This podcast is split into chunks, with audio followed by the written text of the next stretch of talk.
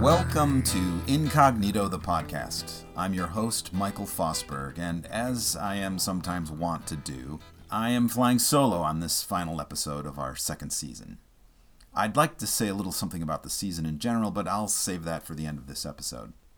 I will say, however, that since I began these podcast conversations last spring, I've been thinking a lot about identity. Well, tr- truth be told, as my bio dad and his mother used to say, I am slightly obsessed with identity, or more accurately, how we identify ourselves. Who are we? How do we identify ourselves? What aspects of our lives do we consider a part of our identity?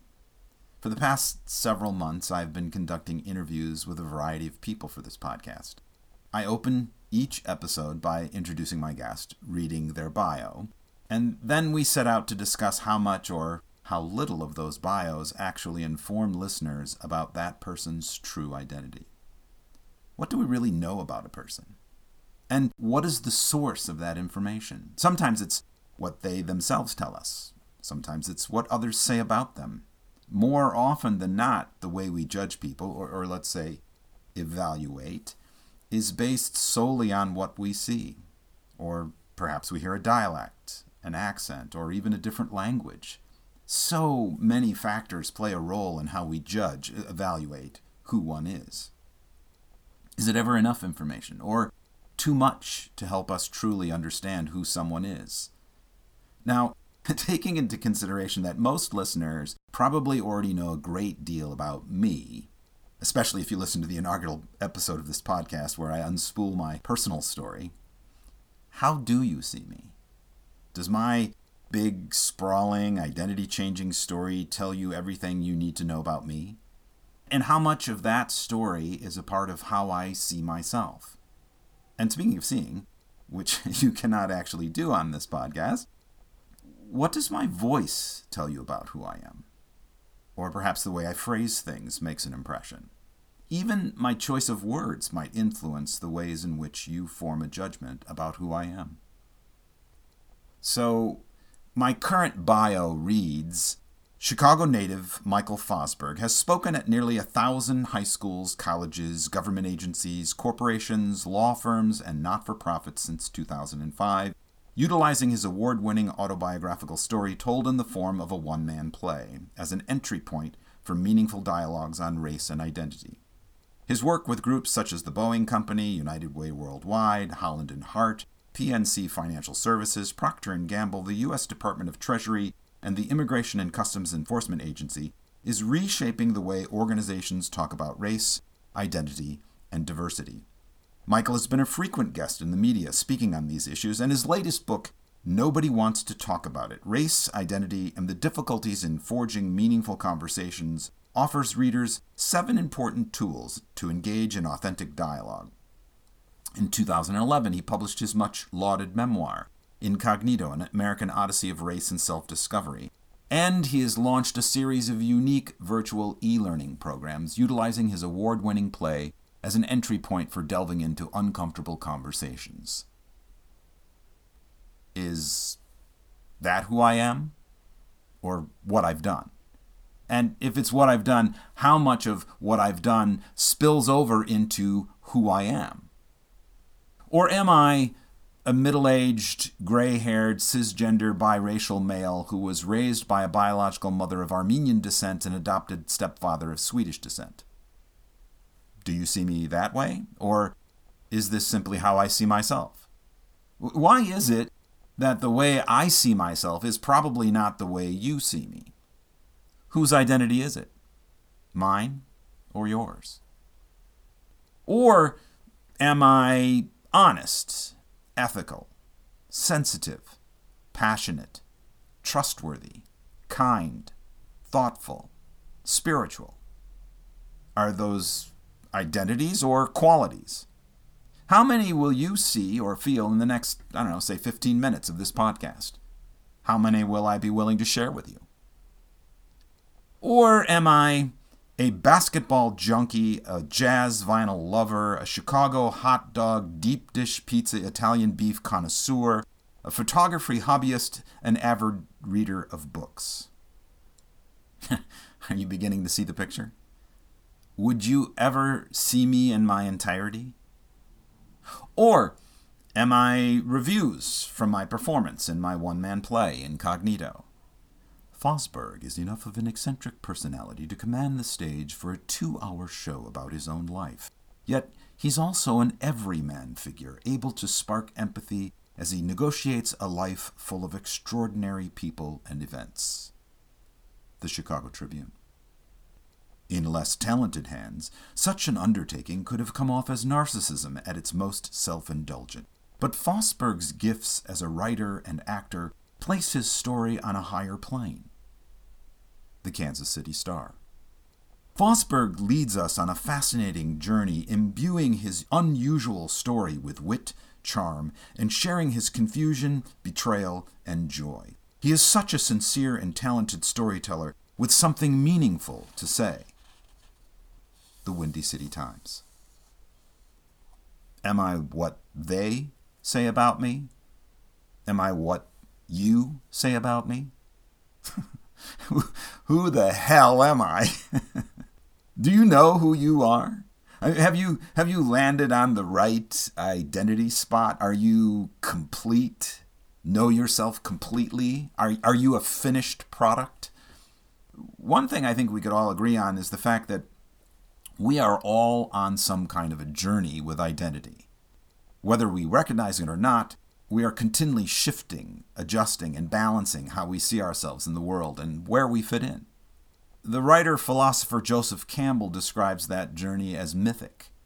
He talks about how we're all on that journey, whether we like it or not, and how we must slay the dragon or be slayed.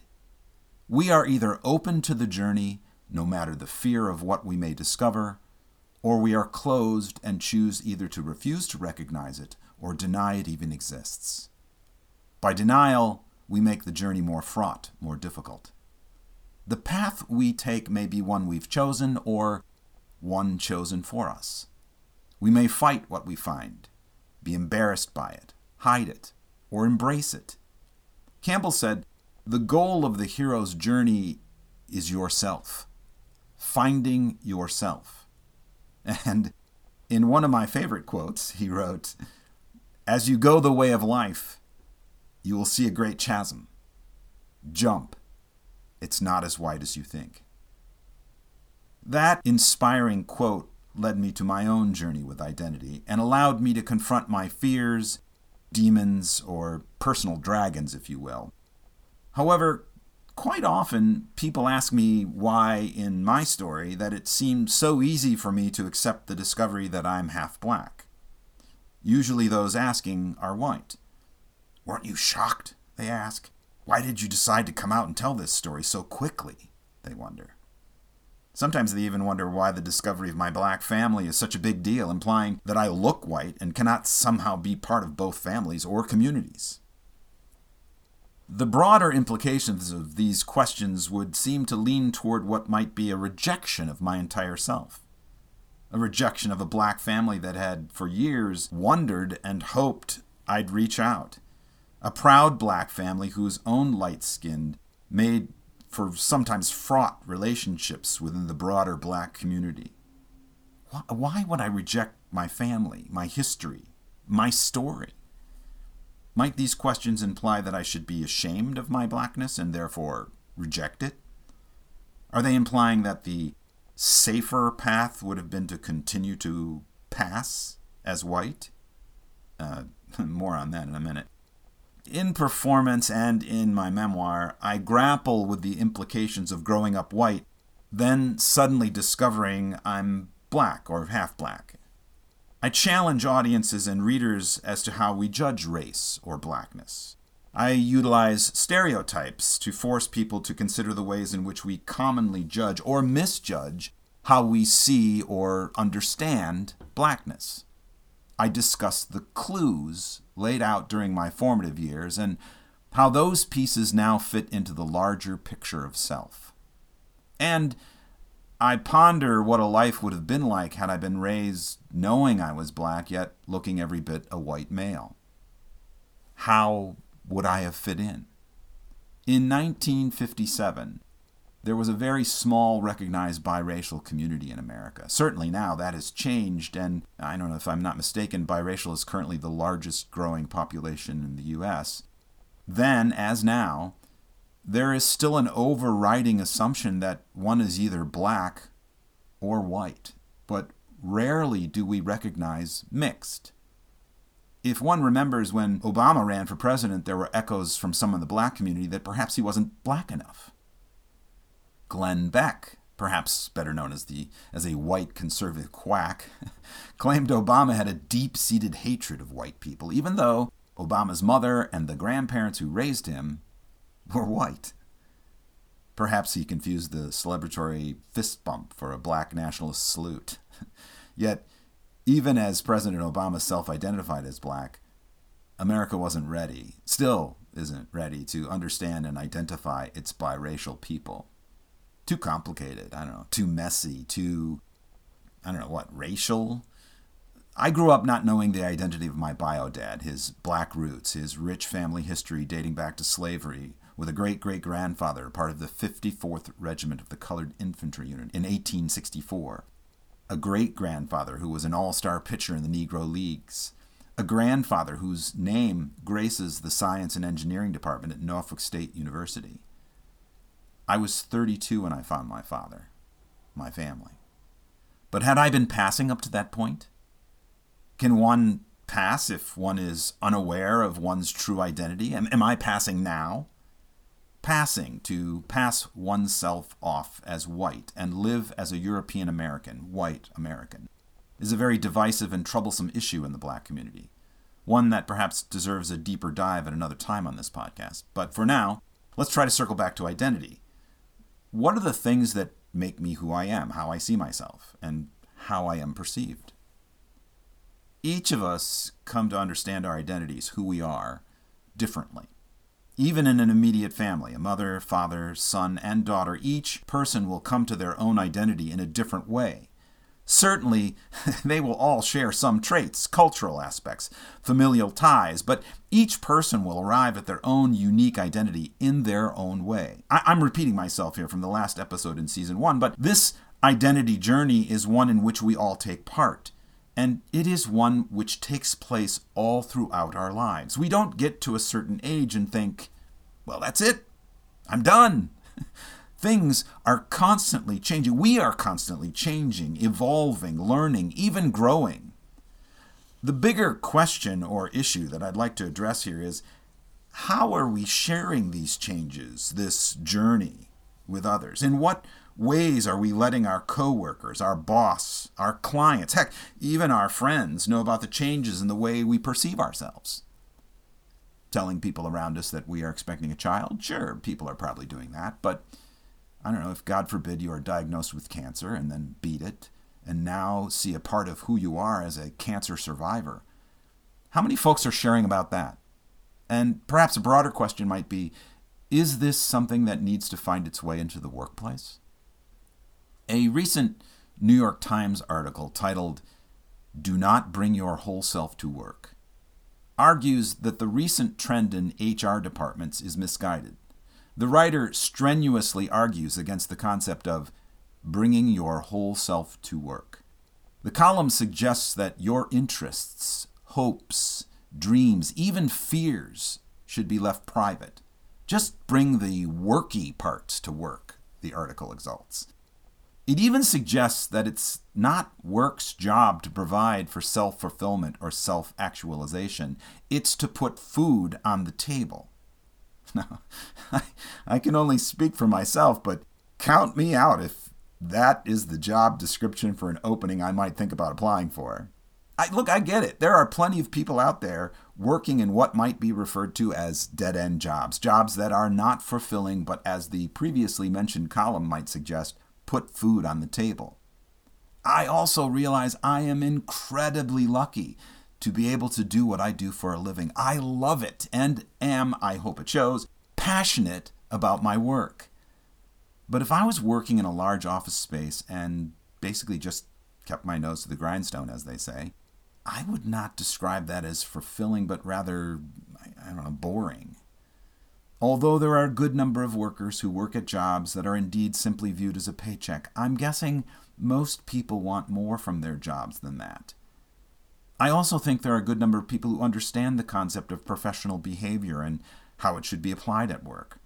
There will always be people who know, either do not understand the meaning of TMI, too much information, or just don't know how to dial it back. But we each have agency in this as well if you find yourself in a situation where someone is sharing or asking personal information that makes you uncomfortable, you can let them know that's not something you're willing to hear or share. We can create boundaries. Most of us do it within our personal and family relationships, and those who don't suffer the consequences. I also think that the data shows the more we feel included in our workspace, the more fulfilling the job is professionally and personally. Plus, the better the results are. And when I say results, let's be frank, it translates to a bigger bottom line, more profits, greater educational outcomes. So, whether we do it, diversify our workplace because of money or personal satisfaction, I see it as a win win. Back to our identities, my, my, identity. So, there is another article I recently read in the New Yorker magazine titled Becoming You. Are you the same person you were when you were a child? This essay delves into the very salient and perhaps most obvious evidence of our personal growth and changing. Are we the same at 4, 24, 44, or 74? The author asks. And the obvious answer for most is no. And yet, there are those who hear from friends and family things like, you haven't changed a bit. You're still the person I remember. And the classic, which we would probably all love to hear more You haven't aged a bit. When you think about how a family member might describe you as a child, I don't know, cheerful, talkative, perhaps precocious, do you see yourself that way now?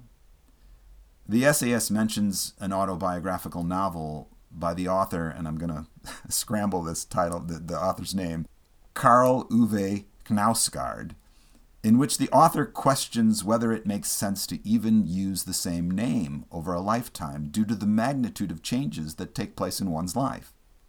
And there is an important observation in the essay which brings us back to the top of this podcast. The article posits We are, after all, more than our dispositions. All of us fit into any number of categories, but these categories don't fully encompass our identities. There's an important sense, first of all, in which who you are is determined not by what you're like, but what you do. How many times has that been one of the first questions we ask people when meeting someone for the first time? So, what do you do for a living? And how much information is that really providing us about who the person is? In, in some ways, it feels akin to the microaggressive question posed when someone is not easily identifiable Where are you from? Or What are you? So, how should we navigate identity? What ways, methods, or means will help us all understand one another better? What constitutes providing too much information or too little to have any effect on our relationships at work, in our communities? I certainly don't want to sound like I'm kicking the can down the road, but I'm not sure there is one easy answer that fits all situations. However, I will mention one vitally important thing to abide by. As many guests have mentioned in my podcast conversations, and for what it's worth, may seem utterly simplistic, ask questions. It can't be repeated enough. If you want answers, you gotta ask questions. In my book, Nobody wants to talk about it. There are lists of various questions that might help uncover our respective identities. you don't think I expected you to present a one person autobiographical play, did you? Look, tr- try asking things like What are your hobbies? What is your favorite way to spend your time? What do you consider your greatest achievement? Who are your heroes? Who had the greatest influence on you when you were young? What life event has had the greatest impact on you and why? Have you ever had an aha moment in your life? And what was it? What are you grateful for? I could go on and on and on, but, but start there. And if you're looking for more, order a copy of my book at the website. And here's another novel idea write and ask me a question. So we've come to the end of our second season, each with 10 episodes consisting mainly of interviews. I have to tell you, I'm still so jazzed by the conversations I'm having with such a wide variety of people in so many different disciplines and fields. And like I, I can only speak for myself here, but I am taking away a great deal of valuable tools and practices from each of these episodes, and I'm hoping you are as well. We'll take a break now until after the new year, when we'll line up another set of 10 incredible conversations to listen to. As always, I appreciate your listening and support, and we would love for you to rate and review the podcast. Send us your comments and questions, and if you know of someone who might be a great guest, please send them our way. Of course, you can learn more about my work at our website, incognitotheplay.com. That's all one word, incognitotheplay.com. And if you might be interested in either of my books, you can purchase them there. And finally, we are actively seeking sponsorship for this podcast. It takes a great deal of time to produce. So if you or someone you know, maybe the company you work for, or even a friend of a friend, would like to back this work, email us and I'd be happy to talk to them about the ways in which we can collaborate inclusively. Thanks again. We'll be back after the new year.